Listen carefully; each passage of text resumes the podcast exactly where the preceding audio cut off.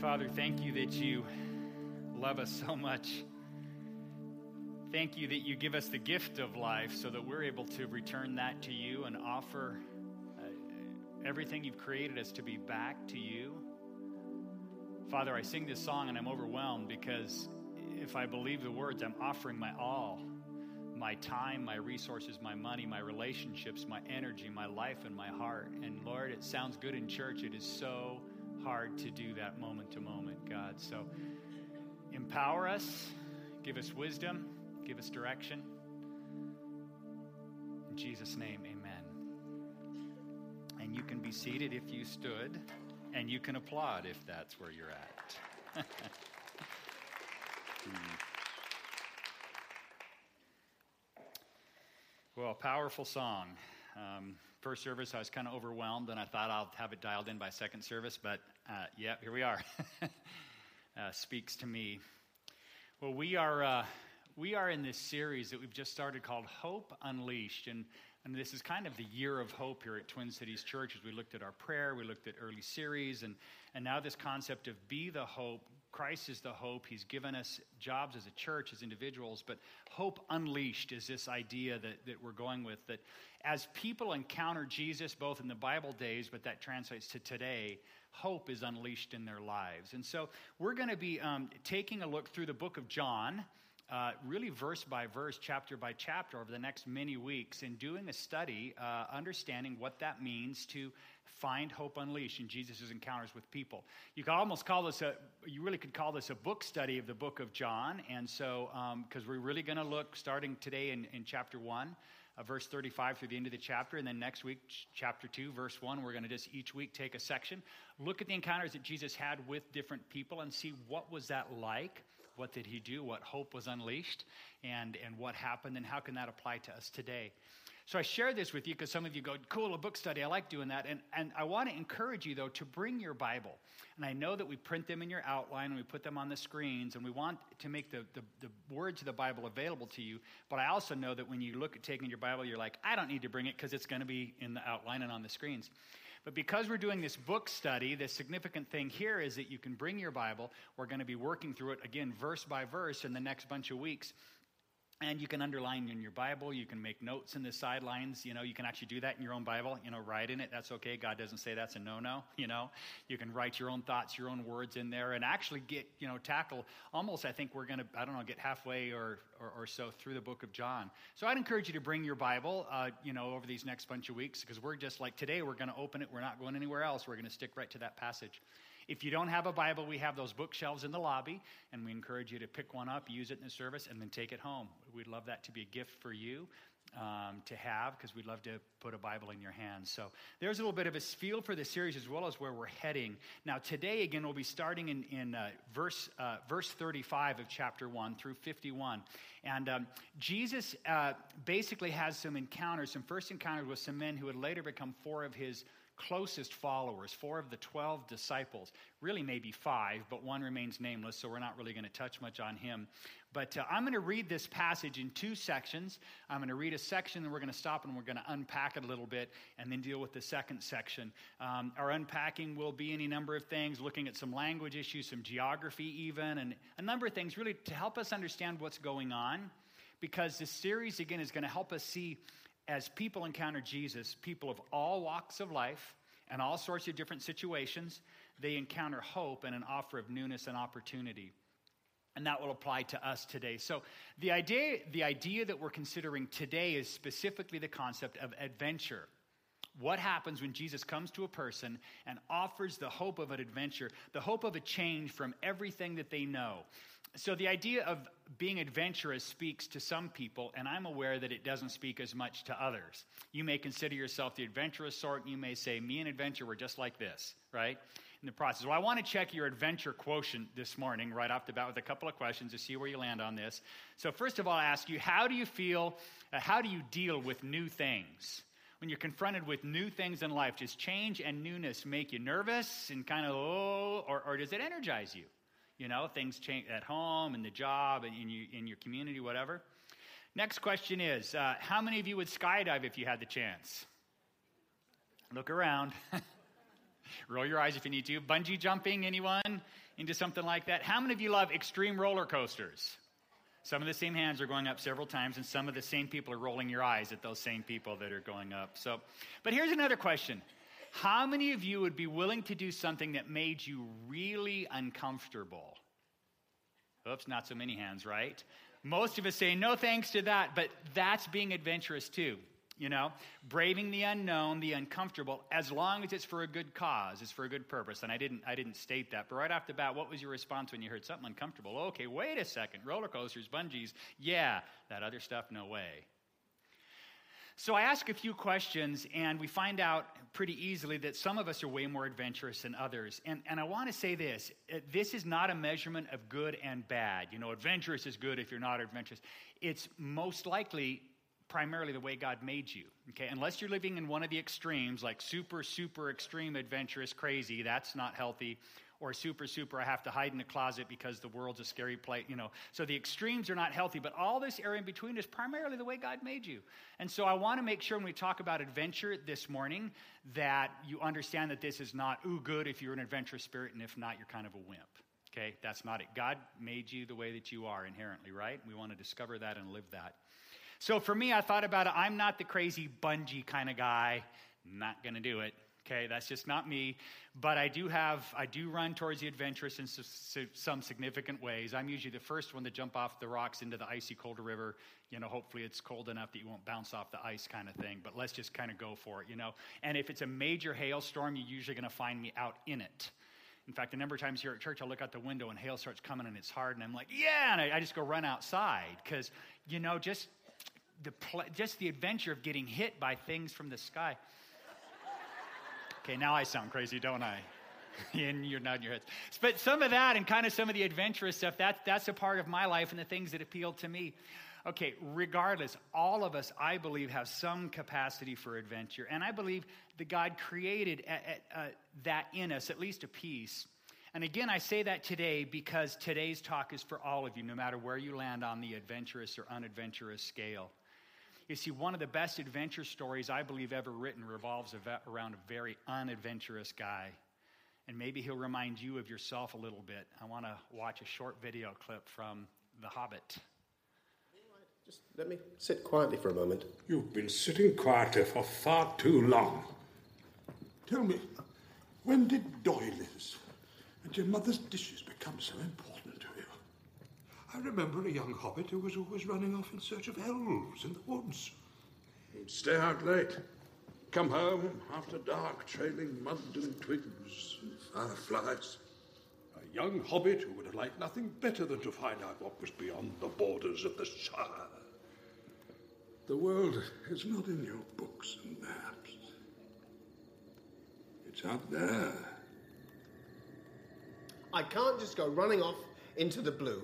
I am a Baggins of Bag End. You are also a Took. Did you know that your great great great great uncle Bullroarer Took was so large he could ride a real horse? Yes, well, he could. In the Battle of Green Fields, he charged the goblin ranks. He swung his club so hard it knocked the goblin king's head clean off, and it sailed a hundred yards through the air and went down a rabbit hole. And thus the battle was won and the game of golf invented at the same time. I do believe you made that up. well, all good stories deserve embellishment. You'll have a tale or two to tell of your own when you come back.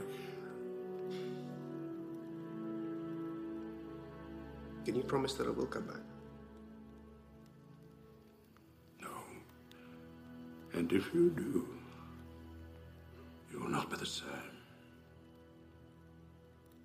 That's what I thought. Sorry, Gandalf, I can't sign this. You've got the wrong hobbit.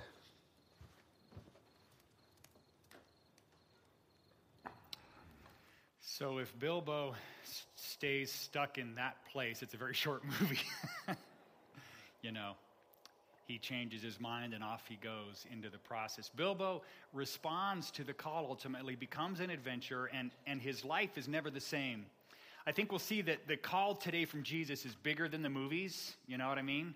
In scope and in content and in possibilities. So I want to see today, let's take a look at our passage, how these men then respond and then test ourselves a little bit as well.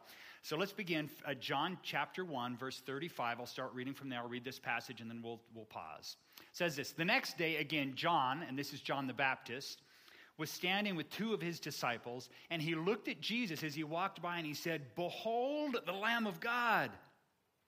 Well, the two disciples heard him say this and they turned and followed Jesus.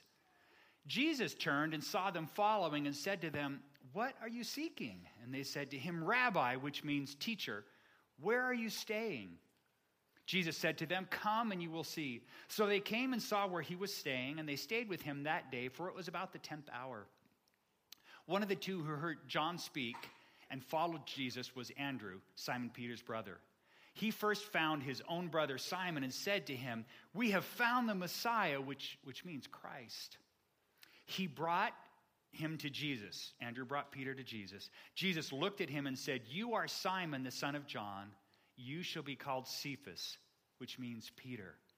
So I want to pause right there and I want to break this down a little bit. It's a, it's a passage maybe you've heard before, maybe you haven't, but there's a, there's a lot going on, and then under the service, there's even more. I just want to unpack some things. First of all, when we look at the beginning, we see Andrew and another. It says two disciples. Many people feel that this is actually the apostle, disciple, apostle John, who's writing the book of John. You'll find that when John writes about himself in the book of John, he's so humble, he never really even mentions himself. Later on, he mentions the disciple whom Jesus loves, but he doesn't like to use his name. So, very likely, this is John. But that really doesn't matter. The focus here is on Andrew.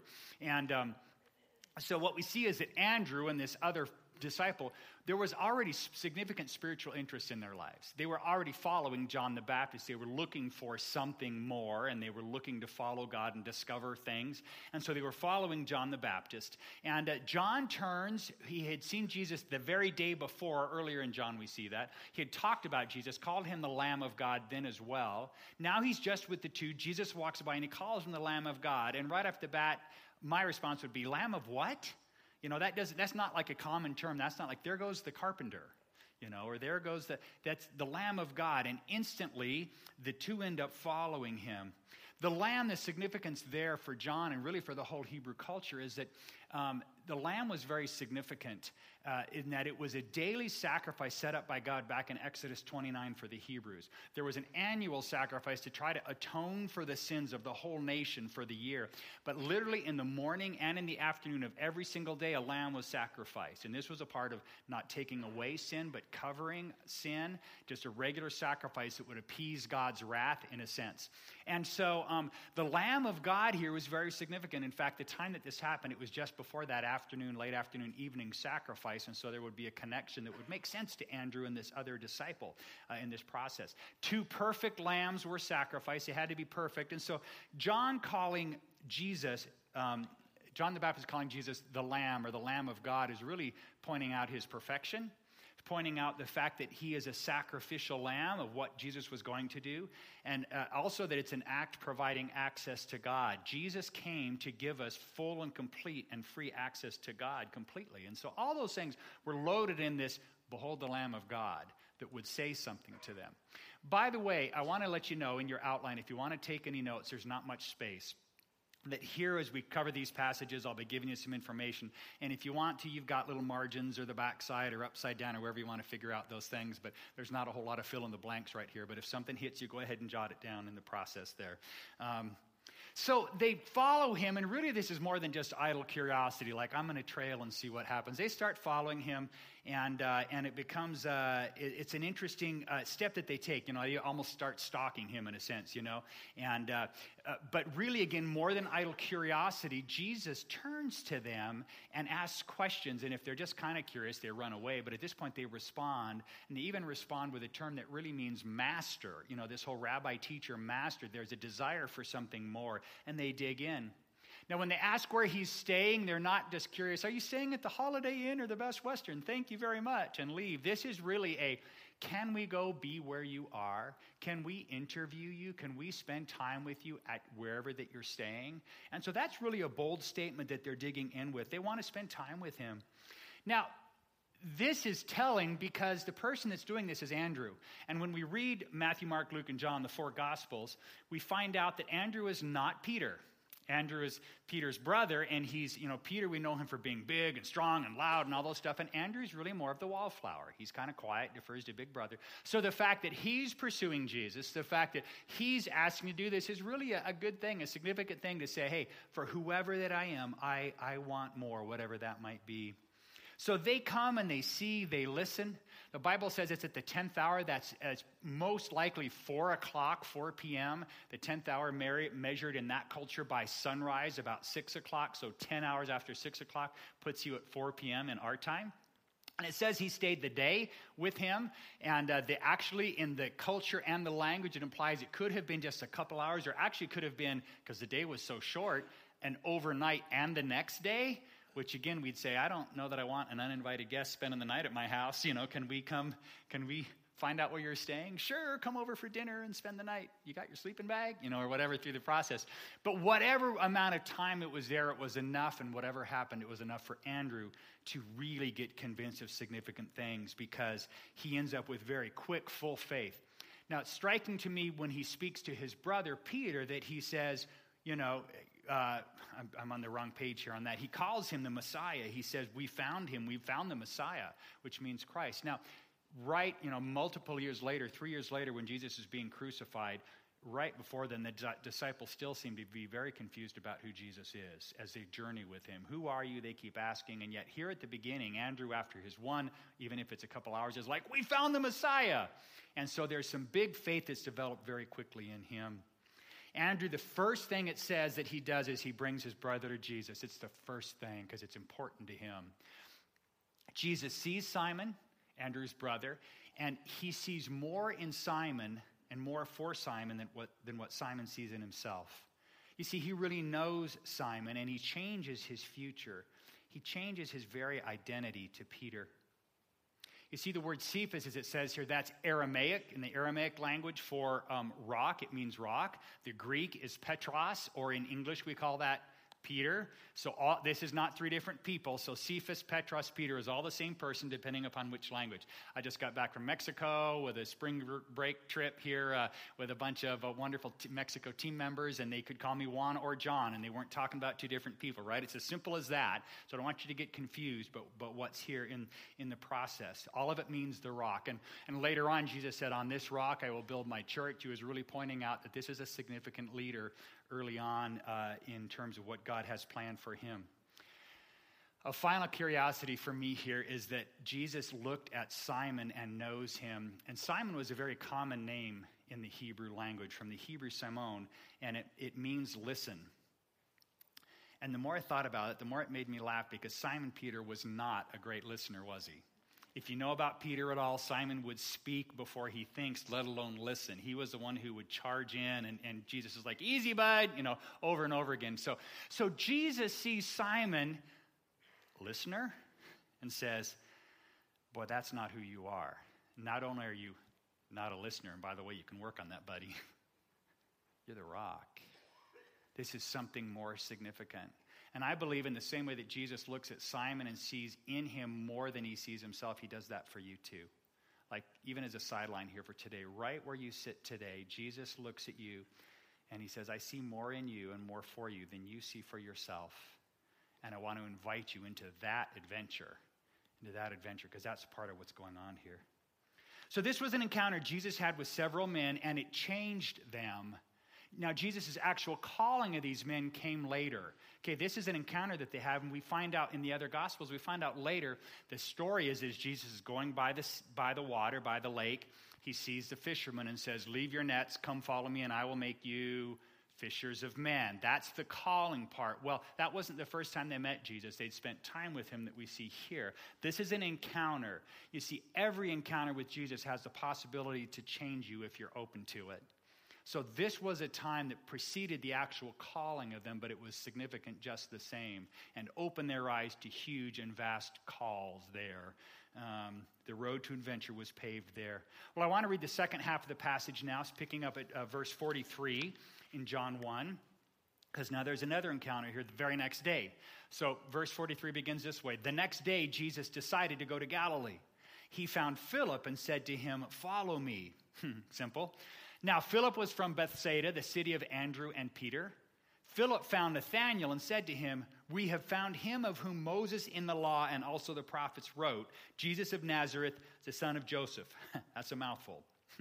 Nathanael said to him, to Philip, Can anything good come out of Nazareth? And Philip said to him, Well, come and see. So Jesus saw Nathanael coming towards him and said of him, Behold, an Israelite indeed, in whom there is no deceit. Nathanael says to him, How do you know me? Jesus answered him, Before Philip called you, before Philip called you, when you were under the fig tree, I saw you. Nathanael answered him, Rabbi, you are the Son of God, you are the King of Israel. And Jesus answered him, because I said to you, I saw you under the fig tree, do you believe?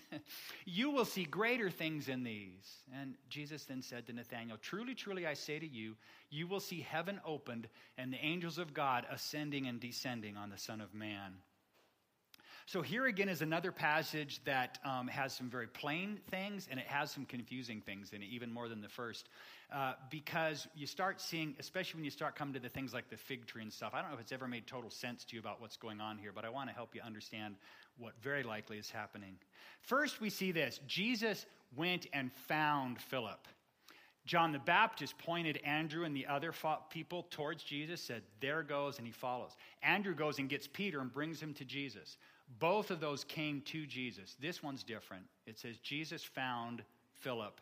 And uh, it's a very different situation. Jesus sought him out, called him very specifically. So Jesus works in a number of different ways. Now, this is, uh, it says here where they are in Bethany, it says, the section starts, the next day Jesus decided to go to Galilee. And then off he says, come say, to say, come follow me. He mentions Bethsaida. They mentioned all this stuff. I want to throw a map up so you can kind of see what we're talking about. The circle towards the bottom in the right is Bethany. That's the Bethany on the Jordan River. There's just to the left of it, right next to Jerusalem, down and to the left, there's another Bethany, uh, a more notable city. That's not the one we're talking about. Bethany, this is where John the Baptist is, the circled one. He's baptizing in the river and all that. It's about 70 to 80 miles up to that Galilee region up there, the bigger circle up to the left. You see the arrow going up there. That's my attempt to say this is a that they're going to take. Now, around, that's the Sea of Galilee up at the top. Around to the right at about 1 o'clock, if that lake was a clock, you see Bethsaida. I underlined that in red. That's the city that Philip is from. Also, uh, Peter, Simon Peter, and Andrew. So they're very familiar with that area. I throw that up there because sometimes we just see names and it means nothing to us. But there's a couple reasons. One, to say they're way down here with John the Baptist. Jesus is basically coming up to someone he's probably never met and says, Come follow me on a 70 to 80 mile journey. It's going to be hot. It's going to be dusty. We're going to walk, of course, in our sandals and robes, and hopefully we'll have some food. It'll be a lot of fun. You up for it? You know what I mean? And, you know, for whatever reason that Philip's down there, maybe he's away from home for a reason because his, you know, his, I don't know, his parents are bugging him or something. Who knows? But, you know, basically we're going to go back around to where you are. And so that's a pretty significant journey that Jesus is basically inviting him on. And uh, Bethsaida around the side, that actually means that it's city of fishermen. And that makes sense because here we have all these fishermen that we know, Peter and Andrew, and cetera, that are there. But that's just tucked around the corner. And so there's some things that get us started. House of fishing is Bethsaida. Now, whatever happened between Philip and Jesus is huge because I don't know if he just walks up and says, Follow me, and that's all Philip needs. But he does go to Nathaniel, and I'm going to call him Nate because Nathaniel keeps getting lost. So it's going to be Phil and Nate mostly, okay? So you understand where we're going. Whatever happened was huge because Phil then runs over to find his friend Nate to tell him about Jesus. Now, with his discussion with Nate, we can see, uh, we can tell a lot about Nate, actually we can find out that he's a, scholar, he's a close friend of his, but he's a scholarly man, as Phil used Old Testament references to entice him. That was a mouthful. Whereas Andrew went to Peter and said, We found the Messiah. Here, Philip goes to Nathanael and says, We have found him of whom Moses in the law and also the prophets wrote, Jesus of Nazareth, the son of Joseph. And you're like, What? You know. He knows that Nathaniel's a very scholarly man. He really is into the Old Testament scripture. He reads a lot, he memorizes. So he's going to entice him by saying, Hey, all those verses you've memorized and those things you're looking for, he starts enticing with this the bread and butter, Nate's bread and butter, what's right there in front of him. And uh, so, right off the bat, you know, when he says Nazareth, Nate says, Can anything good come out of Nazareth? You know, and he kind of pulls the attitude. And from this, we can really see in several other sections here we can see in Nathaniel that he's probably skeptical, he's cautious. He maybe has a negative bent to him, you know, he's not that optimist. Yeehaw, we can do all things, but kind of like you see him folding his arms, like, well, can anything good come out of Nazareth? You know, like, why bother here through this whole process? And we can see that about him. But he still comes because I believe Philip, it's really just grabs him by the robe and says, come on, you got to check him out. Now, this whole under the fig tree thing, he comes up and Jesus mentions the whole no deceit thing and then under the fig tree and all that stuff can get kind of confusing. Here's what I want to understand I want to kind of help unpack that whole section. When you use the term under the fig tree, that was used to describe someone in those days who was meditating on Scripture. Okay, whether you were literally or figuratively under the fig tree, if you were a man of the, of the word, not necessarily like a priest, you know, in the robes and stuff, but someone who, who loved God and loved that, you'd read the Bible, under the fig tree, or you would memorize and then you'd go sit under a fig tree and meditate. And that was an area they'd give you space. And so it was known if you were under the fig tree, you were meditating. Give them some space. You're spending time with God. You're diving into some deep thoughts. Does that make sense? So you wouldn't know that when you read this, like, what's the fig tree? But that's what's, what's there culturally, what's happening there in this process there. So Nate, we know, was a serious student of the Old Testament scripture. We know that because of Philip's appeal to him. We know that because of Jesus' words about the fig tree, and Jesus is affirming that to Nate. So Nate's right off the bat going, Well, how do you know that about me? Okay, this is what's kind of underlying there.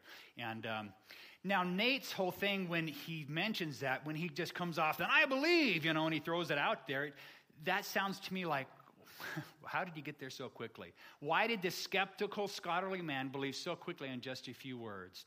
Well, here's a real possibility. It doesn't say this in the Bible, but I'm going to give you my reasons behind it, see if it makes sense to you.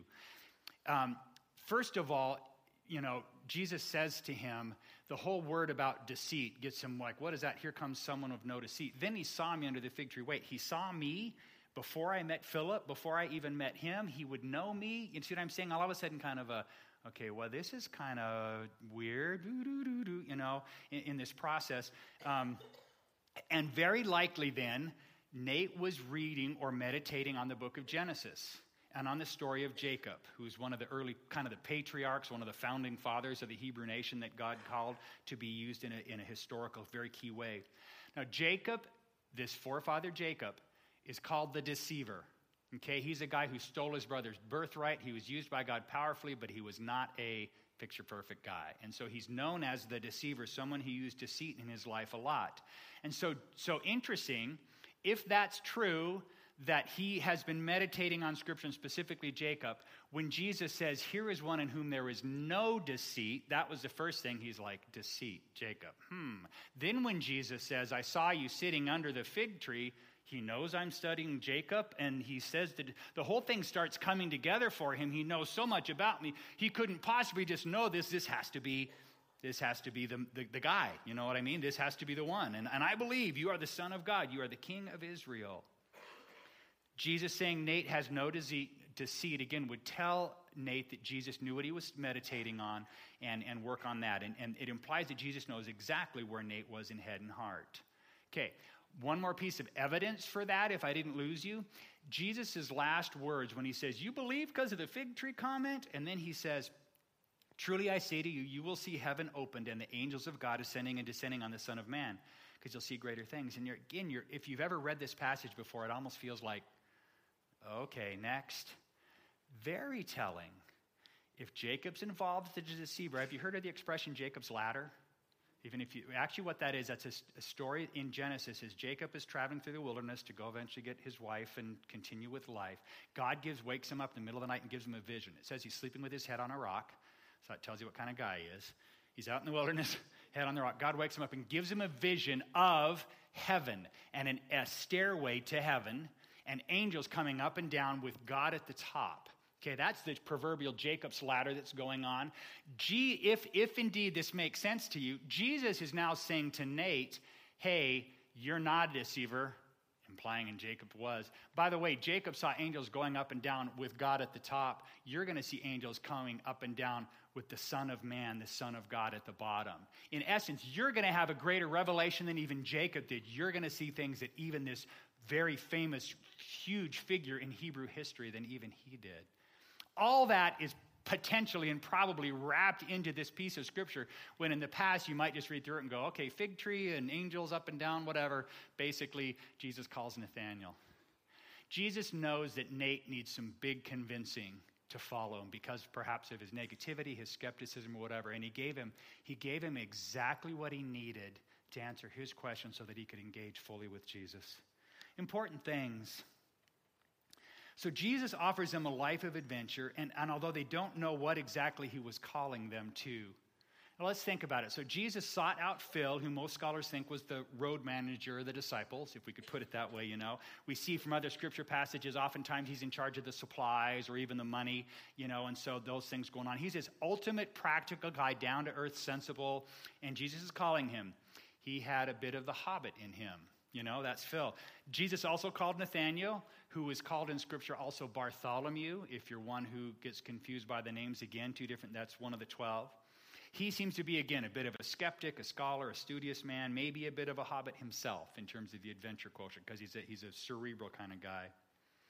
But you see, encounters with Jesus offer hope, and they very often offer changed lives and an adventure.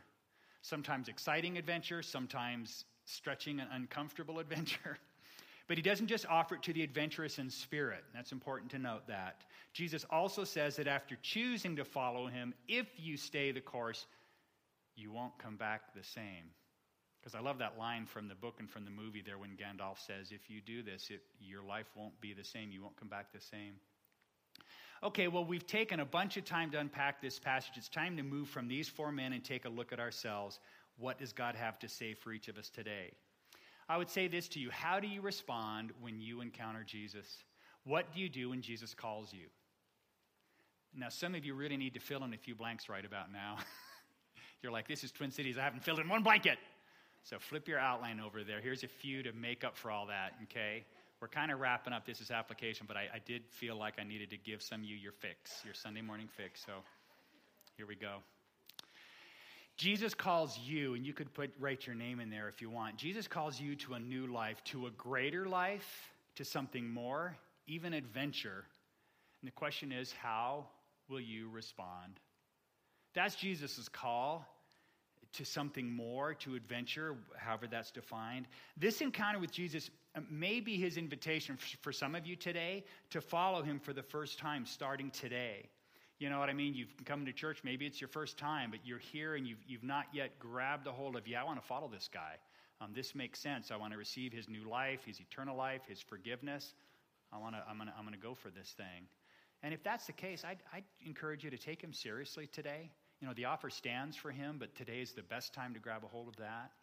But I'll say this for many of you, you've made that choice sometime in the past. And for you, Jesus is saying, Sure, you gave your life to me once upon a time.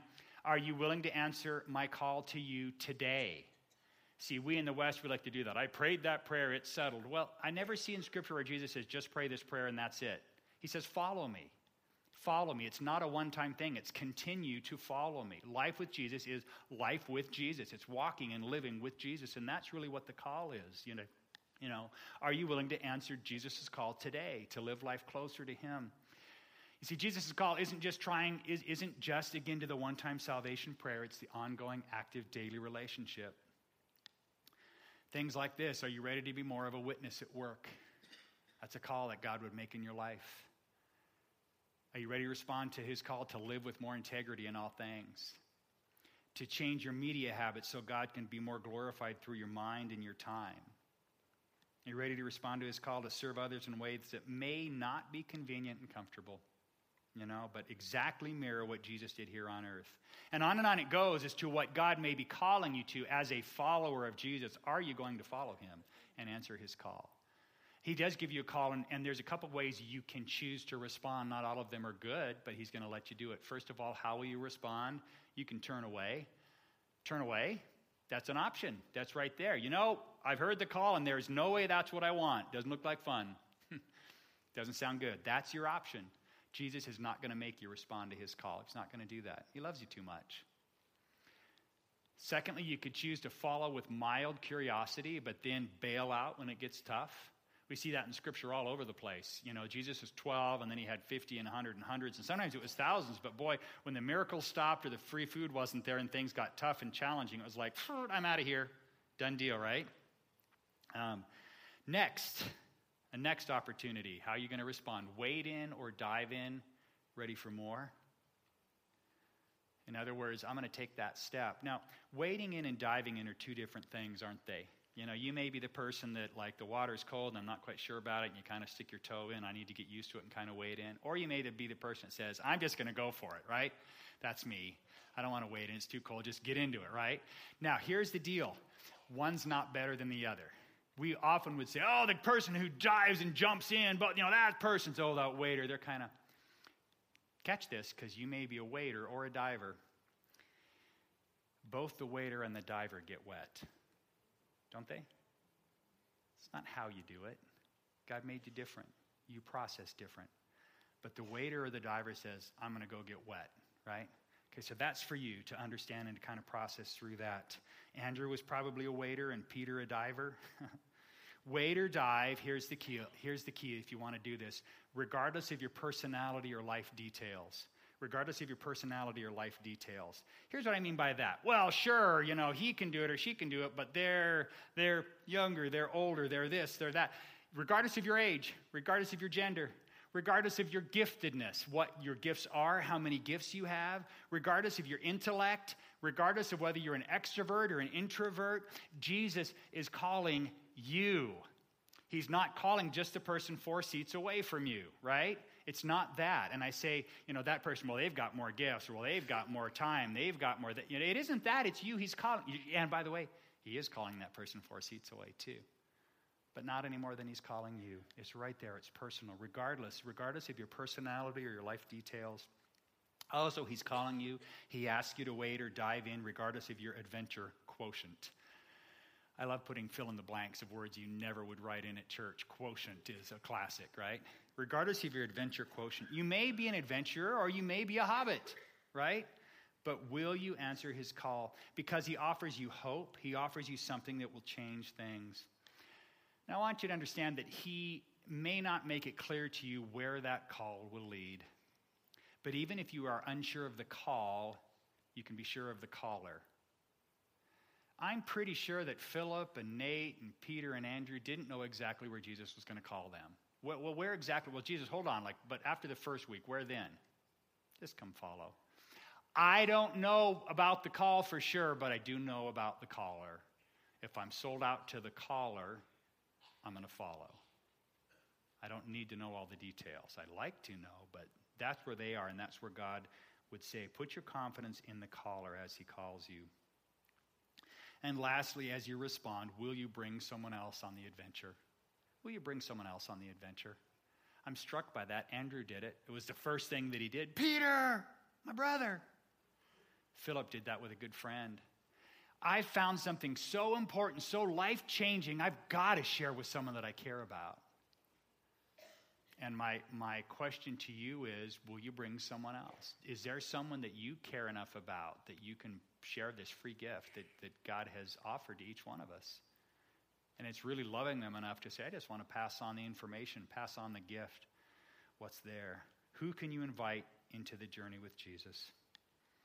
Well, I want to wrap up this time today, uh, our time together today, by asking that final question. And I don't give you the fill in the blank on this one. This is for you. It says, finally, what is Jesus calling you to today? Now, I find that this is, in fact, I do it too. This is a time when I go, oh, cool, that was a good message. What's for lunch? And it goes to the side. Because I'll process that later, you know, or it's kind of personal. Don't put your outline down, don't put your pen down. You take a moment and say, God, what are you calling me to today? And you write something. You don't worry about the person next to you copying or peeking at you. Because I believe God is calling you to one or more things today. It may be that first time call, it may be a response, it may be it may be any number of things. But for us to hear about these four men and go, wow, that was cool.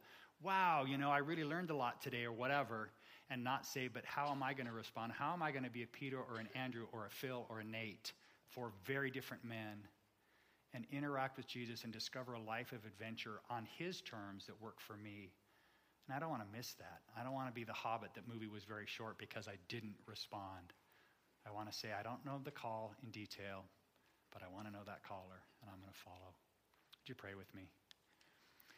Father, thanks for today. Thanks for loving us.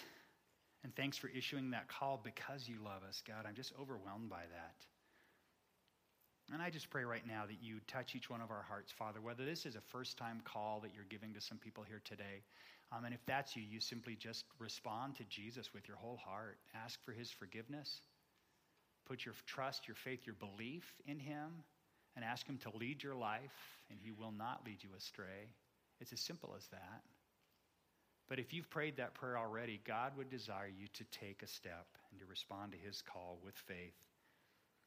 And God, I just pray that you would reveal that to us, encourage us, embolden us, because adventure will look different in each one of our lives, God. But I want that for myself. I want the more. I want what you want, God, whatever that adventure may be. I pray that for each person here in Jesus' name. Amen.